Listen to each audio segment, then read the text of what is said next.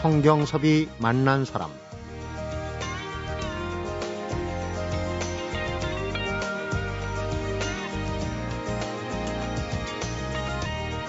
사람에게 다른 사람만한 텍스트는 없는 법이다.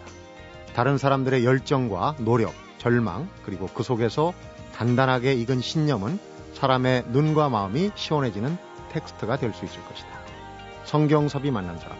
오늘은 지난 20여 년간 다양한 분야의 유명인사들을 인터뷰해온 칼럼니스트, 오래된 이야기 연구소의 김서령 소장을 만나봅니다.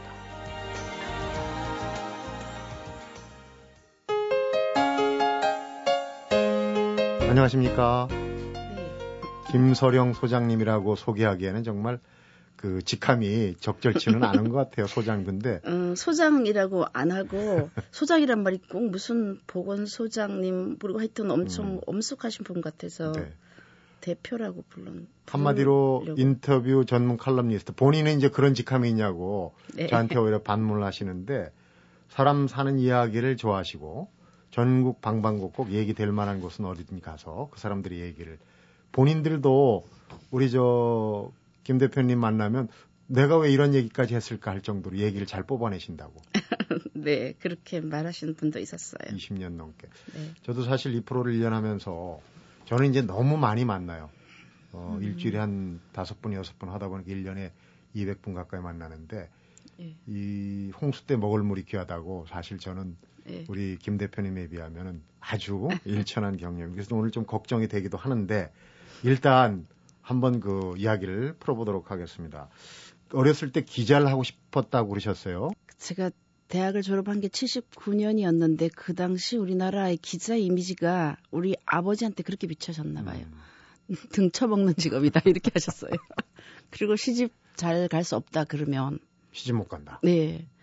근데 그때는 아버지하고 견해가 달라도 내놓고 다툴 생각을 못 했어요. 네. 그리고 아버지 마음에 드는 딸이 되고 싶었던 게 그때는 저희 굴레였어요. 그것이.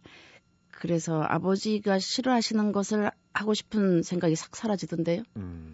그래서 사실 제가 학교를 다닌 곳이 대구였는데 거기 신문사가 영남일보, 매일신문 이런 데 시험을 볼 게 다 있고 사실 동기들도 거기 뭐 늘 가고 했기 때문에 네. 어렵지 않았는데 그냥 가만히 있으면 교사가 됐거든요. 그래서 교사가 가만히 있어도 교사가 됐죠. 기자가 되고 싶지만은 아버님 말씀을 거역하지 못했다. 네, 네. 안동 정확하게는 이제 경북 임하가 네. 고향으로 알고 네. 있는데 네. 지금하고 다르죠. 뭐 기자 등쳐먹는 시절이라고 그러니까 옛날 얘기 같아요. 네. 뭐 그런. 일부 어떤 분이 계셨나 봐요. 아버지의 이미지는 그랬나 봐요. 네. 네. 그런데 이제 중요한 거는 아버님 말씀을 그대로 따랐다는 네, 거. 네, 네. 지금 같으면 어땠을 것 같아요? 지금 이제 이 나이에. 지금 같으면 절대 아버지 말을 따르지 않죠. 하고 싶은 걸 하셨겠죠. 네, 그렇죠. 결국은 이제 교사 생활을 하다가 전업주부를 거쳐서 서울로 네. 올라오셨고 이제 기자를 네. 네. 하셨어요. 그러니까 네, 네. 전업주부에서 기자로 네. 넘어가기가 참 쉽지 않았을 텐데. 그 기자가 지금 여기는 기자 이렇게 돼 있지만 더 정확하게 말하면 그게 객원 기자예요. 객원 기자. 예, 객원 기자인데 그게 들어가는 그 방식이 입사 시험을 쳐서 공개 채용한 게 아니라 잠깐 필요한 사람을 충원하는 방식이었어요. 그때가 제가 2번째 애를 낳아서 조금 키웠을 때가 올림픽이 생기고 그럴 때고 신문들이 다투어 직면을 했을 때인데 그러니까 80년대 80 초반 8년 아니에요. 86 아시안 게임, 88 올림픽 뭐 그럴 무렵에 신문 페이지가 전에는 그렇게 많지 않았거든요. 근데 갑자기 한 두 배까지는 아니어도 한 50% 이상은 페이지가 확 늘어났을 때 네. 빨리 기사 쓸 능력이 있고 그 뭐죠? 가정 주부의 경험도 있는 네. 사람을 구한다라는 그런 게 있었어요. 네. 그래서 5명 정도를 특채한 케이스에 제가 얼른 갔었죠. 그런데 어쨌거나 전공이 이제 공문학을 네. 하셨기 때문도 있지만은 네. 글 쓰는 재주가 있으신 거예요. 네. 그때부터 쭉 쓰신 게 지금 책만 해도 여러 권이거든요. 여러 분야에. 네. 글 쓰는 재주가 있었던지는 잘 모르겠지만 제가 다른 사람보다 좀 더 있는 게 있다면 호기심이 많았어요. 네.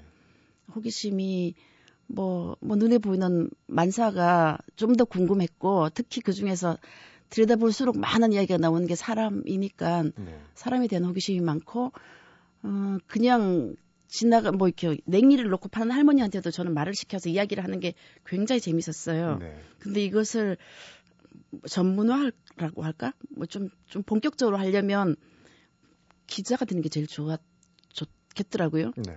그때마다 방송사에 가서 뭐 PD가 되는 것도 그런 방법이겠지만 그건 저한테 익숙지가 않았었어요. 그래서 기자가 되는 게 최고라고 생각했었던 게 대학 졸업할 때 좌절되고 한참 후에 거의 10년 후에 길이 열려서 그렇게 시작하게 된 거고 네. 그런 일 있고 나서 굉장히 재밌었어요. 사람들을 만나러 가는 것이 일인데도 불구하고 막 하고 설레고 전날부터 막 그 사람 만나면 무슨 말을 할까 이런 것을 하고 지금은 그게 없어져 버렸어요. 아쉽게도. 네. 근데 그때는 그랬었어요. 그러니까 이제 아버님이 네. 시집 못 간다고 네. 기자 하지 말라고 그랬는데 이제 결혼을 하셨으니까 그 걱정은 없고 네, 네. 기자의 꿈을 펼치면서 그중에서 이제 사람 만나는 네. 글 쓰는 일을 굉장히 네. 좋아하셨군요. 네. 사실은 우리 김 대표님을 제가 모일간지에서 칼럼을 보고 참 글이 좋다. 한번 모셔야 되겠다 그러는데 감사합니다. 오래된 이야기 연구소라는 직함을 네. 갖고 계시더라고요. 그래서 제가 네. 인터넷 찾았는데 네. 안타깝게도 없더라고요. 네. 어떻게 된 겁니까? 오래된 이야기 연구소와 인터넷에 없어요. 제가 지금 뭐랄까 태학이라고 할까? 아직 출산하지 못했어요. 근데 이름을 걸어서 참 죄송한데 이름을 먼저 지은 태명이라고 해버릴까 봐요. 그게 할 일은 많고 태어나면 괜찮은 놈이 될 건데 네. 준비 중이에요. 오래된 이야기는 알겠어요. 그런데 아시겠어요? 연구소, 네. 오래된 이야기를 연구한다. 네. 뭘 연구하겠다는 건지? 연구소가 서양 이름으로 찾으면 뭐 랩이더라고요. 실험실이라고 할까요? 네. 그래요. 그래서 오래된 이야기가 지금 저 아시겠다고 하시는데 어떻게 생각하세요? 오래된 이야기가 포괄할 수 있는 영역이 굉장히 넓어요. 개인의 오래된 이야기도 있고 네. 뭐 그 나라의 오래된 이야기도 있고 오래된 역사 그 말고 인류 전체의 오래된 이야기도 있어서 아주 많은데 바로 현재 내 삶과 관계된 그 신화, 역사 나의 개인사 이런 것들을 다 모아가지고 내 삶의 현장에서 그것들을 적용해보는 그런 걸 하고 싶어요. 네. 지금 우리가 살고 있는 이게 좀 말이 거창해지면 안 되는데 지금 우리들이 좀 약간 해결하지 못하는 문제들을 갖고 있는 것 같아요. 너도 나도. 네. 그걸 해결하는 방법들이 멀리 있지 않고 아주 쉬운데 어쩌면 내 안에 있는데 네. 그걸 잘 못 찾아서 헤매고 또 너무 손도 잡지 못하고 다른 사람하고 네.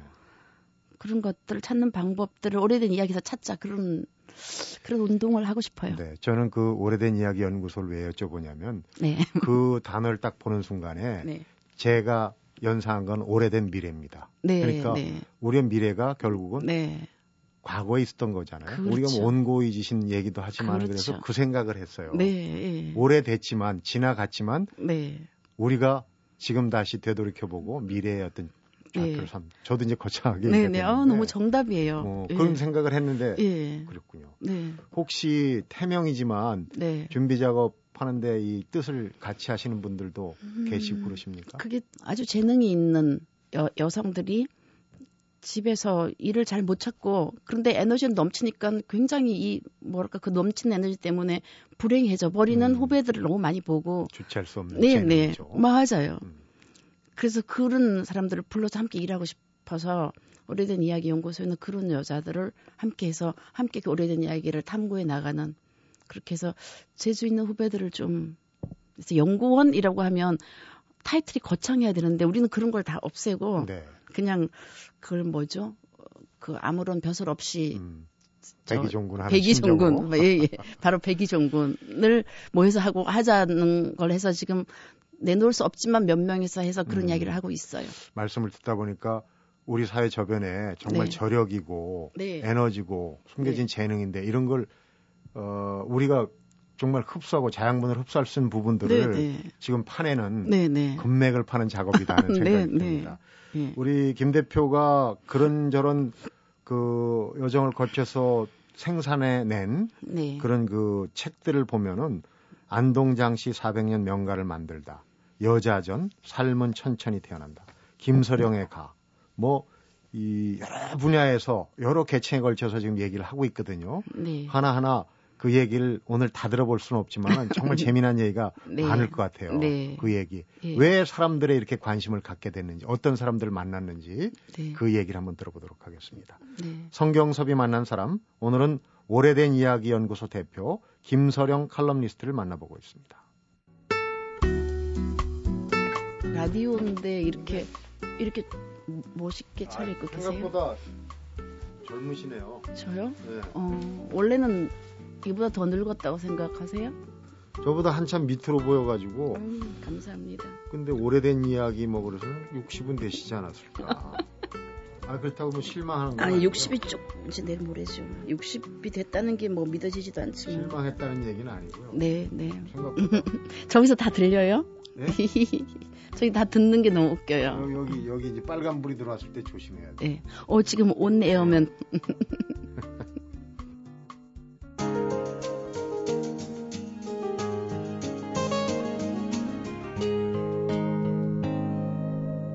성경섭이 만난 사람. 네, 인터뷰 전문 칼럼니스트. 기본적으로 사람을 좋아해야 되고 좋아하는 거로 그치지 않고 그 사람의 속내, 깊은 속내를 자연스럽게 끄집어낼 줄 알아야 되는데 이미 뭐 터득하셨겠죠. 20년 넘었으니까. 글쎄, 그게 뭐 따로 스킬이 있는 것 같지는 않고요. 거기에도 또 오래된 이야기가 적용이 될 것 같은데 네. 어릴 적 이야기, 그 지금이 아닌 지금 이렇게 형성돼 있는 좀 뭐 선생님이라고 불러야 되나요? 논설위원님이라고 부르진 없고 하여튼 이런 모습으로 제 앞에 앉아 계시지만 이런 모습을 만들어지기까지 뒤에 있었던 이야기들이 많이 있는데 그쪽을 건드리면 사람들이 다 무장해제가 된달까요? 네. 그런 것 같아요. 그래서 어렸을 때 기억, 부모님 이야기, 뭐 나한테 영향을 준 뭐 어떤 사건들, 사람들 이런 이야기를 하기 시작하면 자기도 모르게 그때 이야기를 막 쏟아놓으면서 제가 알고 싶던 이야기가 나오는 것 같은데요. 그러니까 그 사람이 인터뷰 끝나고 나서 나도 몰랐는데 남한테 전혀 얘기한 게 없었는데 어떻게 우리 김 대표한테는 얘기하게 됐다. 이런 경우를 많이 맞닥뜨렸겠네요. 그런 상황을. 네. 많이인지는 모르겠지만 그런 이야기를 많이 들었어요. 아니 내가 왜 이런 이야기를 해버렸지? 아 정말 창피한데 같이 술 한잔 마시자. 뭐 이렇게 그대로 못 헤어져요. 이렇게 하는 경우 여러 번 있었어요. 누워서 인터뷰도 하셨다고 했어요. 네.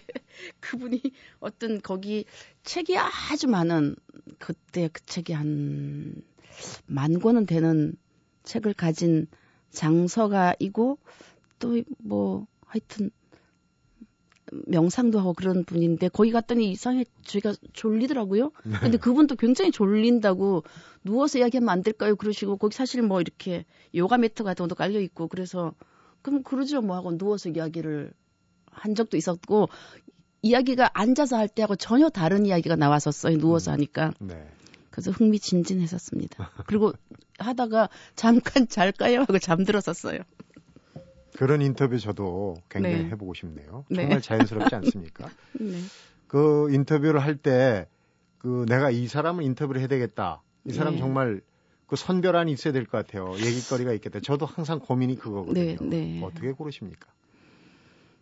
굉장히 다양한 루트로 찾게 되는데요. 늘 이렇게 더듬이를 머리에 세워놓고 사람들을 만나면 알고 있는 사람 중에 가장 사연이 많은 사람을 좀 소개해줘. 이렇게 말도 하고요. 네. 다른 매체들을 좀 슬쩍슬쩍 커닝을 해보기도 하고요. 네. 도서관에서 책을 읽다가 거기에 등장하는 다른 사람일 때도 있고요. 네. 그리고 그때 뉴스 이슈가 되는 사람들일 뉴스 때도 속의 있고. 인물들도 있고. 네. 우선 만나신 분들 중에 그래도 가장 그 쉽다 그런 표현이 좀 어폐가 있지만은 네. 그렇게 이제 그 선택할 수 있는 분들이 유명 인사들 아니겠습니까? 네, 네. 그분들을 만나서 인터뷰를 하고 그 기록들을 남긴 게 제목이 이제 삶은 천천히 태어난다. 네, 그렇습니다. 사실은 그 스타성이 있는 그런 인물들이기 때문에 천천히 태어난 분들이 아닌데 삶은 천천히 태어난다는 그 말을 제가 아주 좋아했어요. 그 말, 삶은 천천히 태어나는 것이다라는 게 생텍쥐페리가 인간의 대지에 썼던 말인데 네. 제가 그 말이 의미하는 게 선명하지도 않잖아요. 근데도 왠지 아주 좋아서 제가 늘 그래요. 가장 좋은 기술이 있으면 써가지고 냉장고에 붙여놓거나 컴퓨터에 붙여놔요.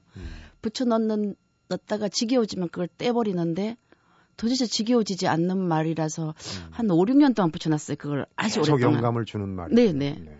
아침에 삶은 천천히 태어나는 것이다를 보면 나도 지금 태어난 준비를 하고 있어 이러면서 하루를 시작하게 되고 네. 그러니까 지금 살고 있는 우리 현재의 삶이 태어나서 사는 것 같지만 사실은 다음 생을 위한 준비 기간으로 천천히 태어날 준비를 하고 있다. 이런 의미로 저는 해석이 되기도 했고요. 네.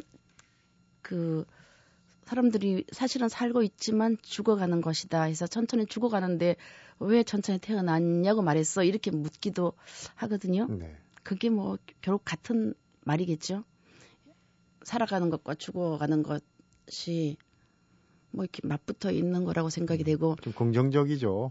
아주 긍정적이죠. 네. 그래서 현재 약간 길이 안 보이는 미로 속에 빠진 사람들이 그 말을 들었을 때 위안이 된다고 아직 난 태어나지 않아서 준비 중이야 이런 말이 위안이 된다고 저한테 말하기도 했었어요. 네, 실제로 그러니까 그 책에서 만난 유명인사 11분 얘기죠. 네. 그중에서 그 제목에 네. 가장 걸맞는 분이 누구라고 생각하시는지 저도 네. 읽은 중에 지금 머릿속에 있습니다. 저랑 한번 맞춰보겠습니다. 한 분을 고르진 못하겠는데요. 혹시 고른다면? 천천히 태어난 가장 걸맞는 분? 장사익 선생도 그랬고요. 제가 생각한 게 장사익 선생. 네, 김석철 선생님도 그랬어요. 네. 김석철 건축가 김석철 선생님도 그분이 지금 앓고 계시기 때문에 더 그랬고 아주 많은 분들이 저는 참 신기해요. 과학적으로 생각하면 이 생이 탄생, 죽음, 그래서 뭐 70년 그동안이 한 삶이라고 생각하는데 제가 만나본 사람들하고 이야기를 하다 보면 이게 70살에 죽는다고 해도 이 삶은 여기서 끝나지 않고 또다시 이어지는 것이고 다음에 연결되는 것이고 이렇게 삶은 단절되는 게 아니라 연속적이라는 것을 믿고 있는 분들이 굉장히 많았어요. 네. 거기 있는 사람들은 다 그랬던 것 같아요. 그러니까 그 제목에서 네. 온 영감이 그대로. 네, 네. 장사익 선생만 해도 사실은 그 소시적부터 가객이 될 때까지 엄청난 직업과 엄청난 인생 역정을 네. 걸었거든요. 네, 네. 또 하나 이제 여자전 책 네. 제목이 재밌습니다. 여자전인데 거기에 뭐 여러분이 나오는데 실제로 네. 고모님인가요? 네. 당숙모님이신가요? 네. 얘기가 고모님. 나와요. 종부 얘기가 나와요. 네, 네. 고모님이세요. 아버지의 누님. 그분도 참 우리 그 어떻게 보면은 근대사에 네. 질곡이라고 표현하는데 네. 그대로 몸으로 그걸 네, 겪어내신 네. 분 아닙니까? 기가 막혀서 말도 잘 못해요. 현재 진행형이에요. 고모님 지금 살아계시고 88세신데 아직도 그 종가를 혼자 지키고 계시죠. 고모가 결혼할 때가 아마 6.25가 나기 직전 48년 정도에 결혼하신 것 같은데 고모부가 좌익이셨어요. 네. 근데 뭐 굉장히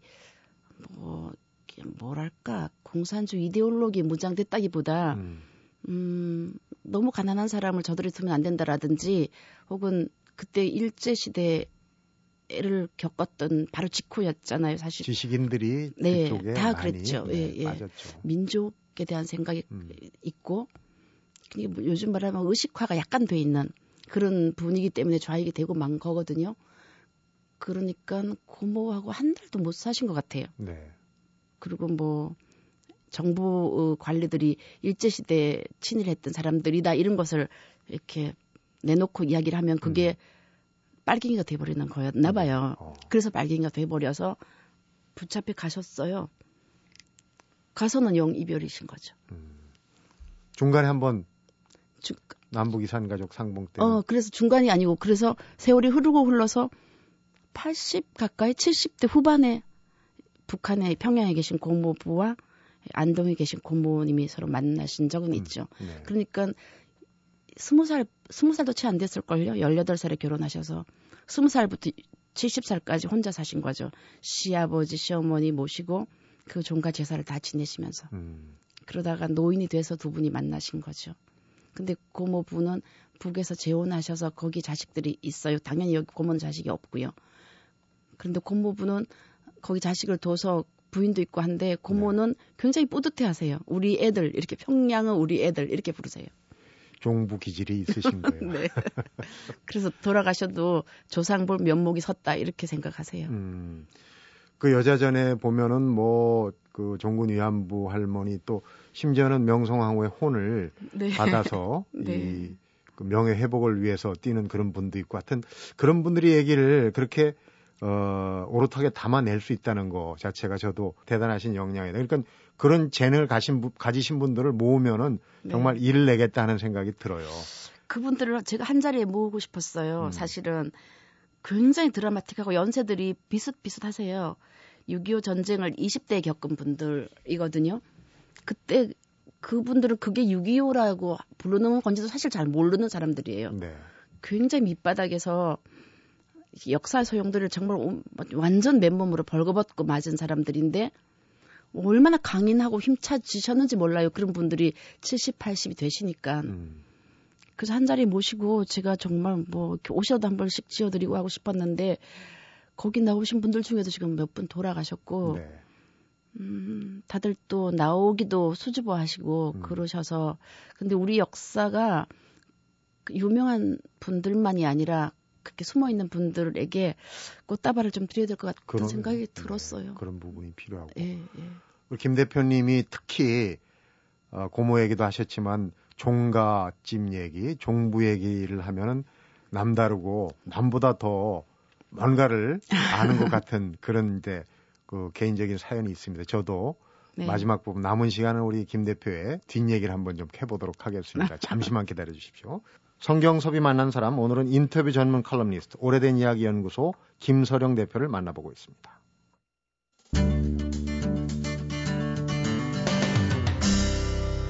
성경섭이 만난 사람.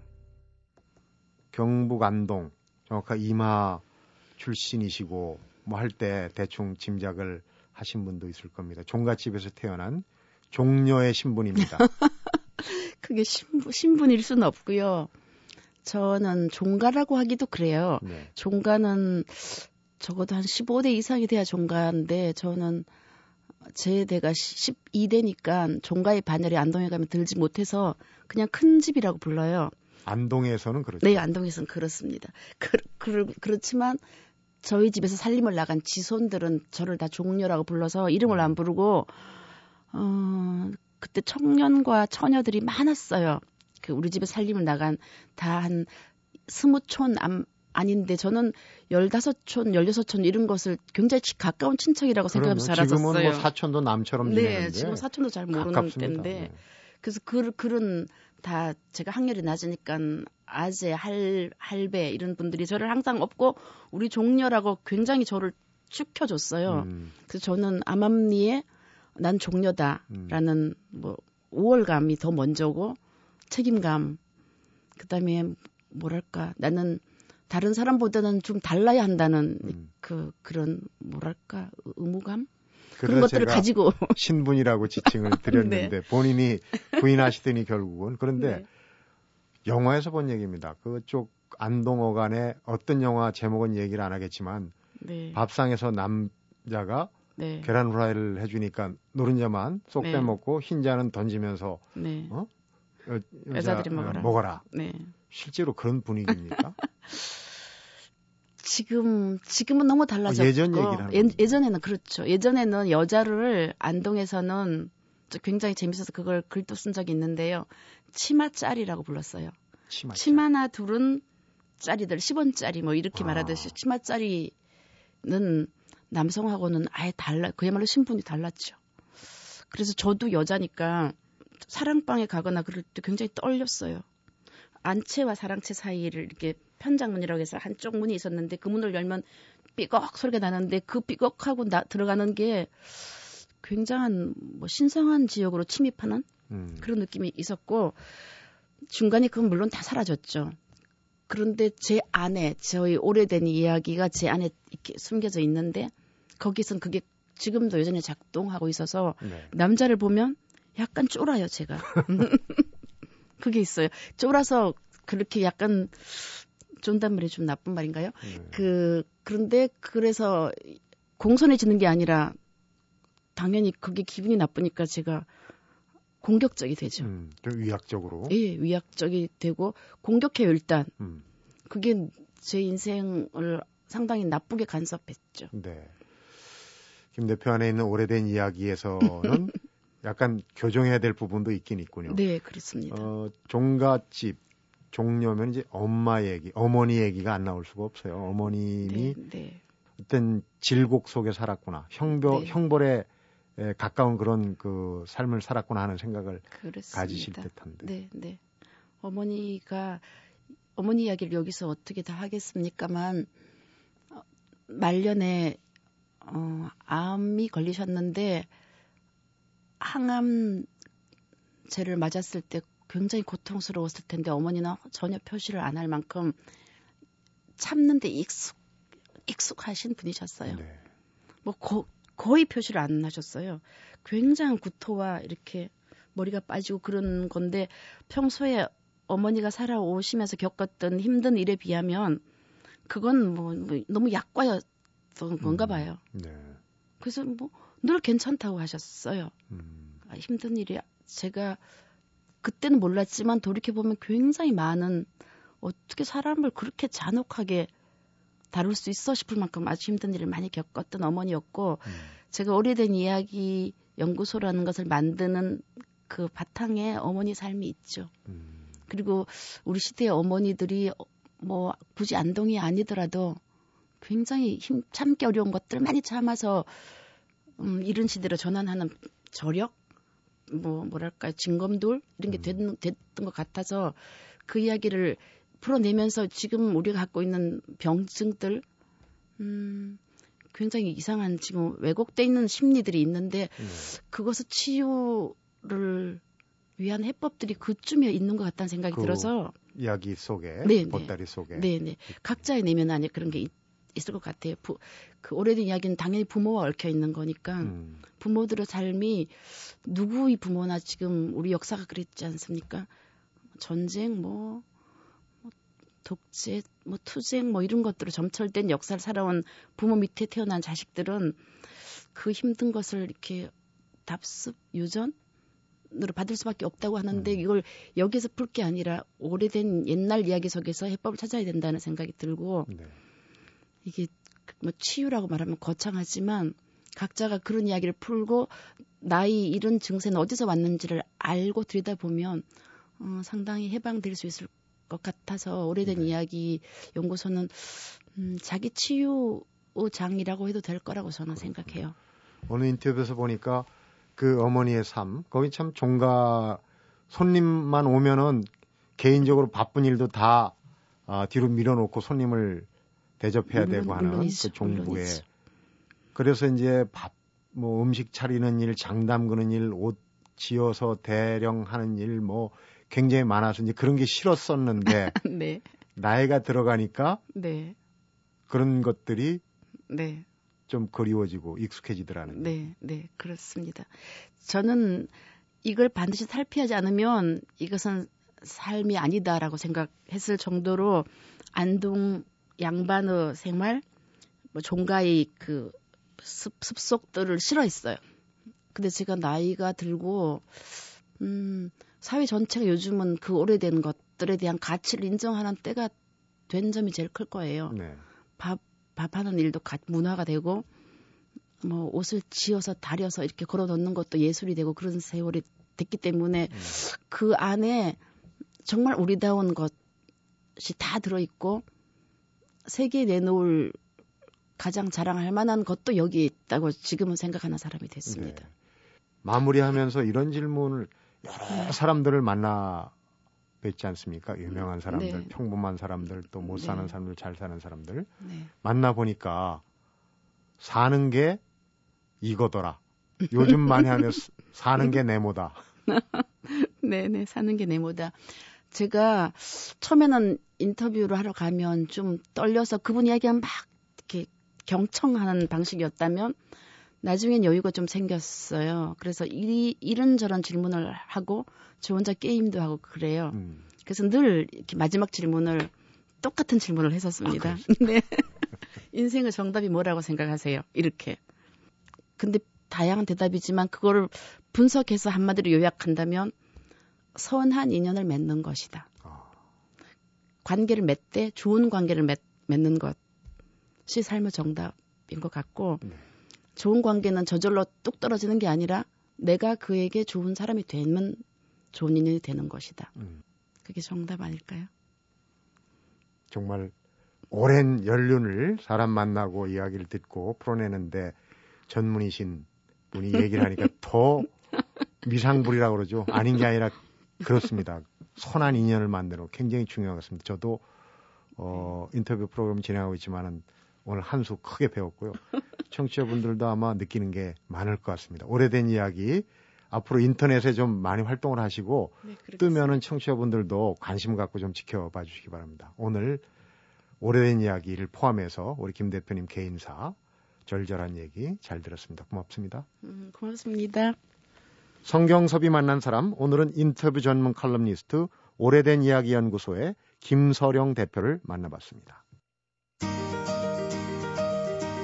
영웅이 부재하는 시대라고들 개탄한다. 젊은이들에게 뚜렷하게 제시해줄 롤모델이 없다고들 푸념한다. 하지만 실상 영웅은 우리 곁에 있다.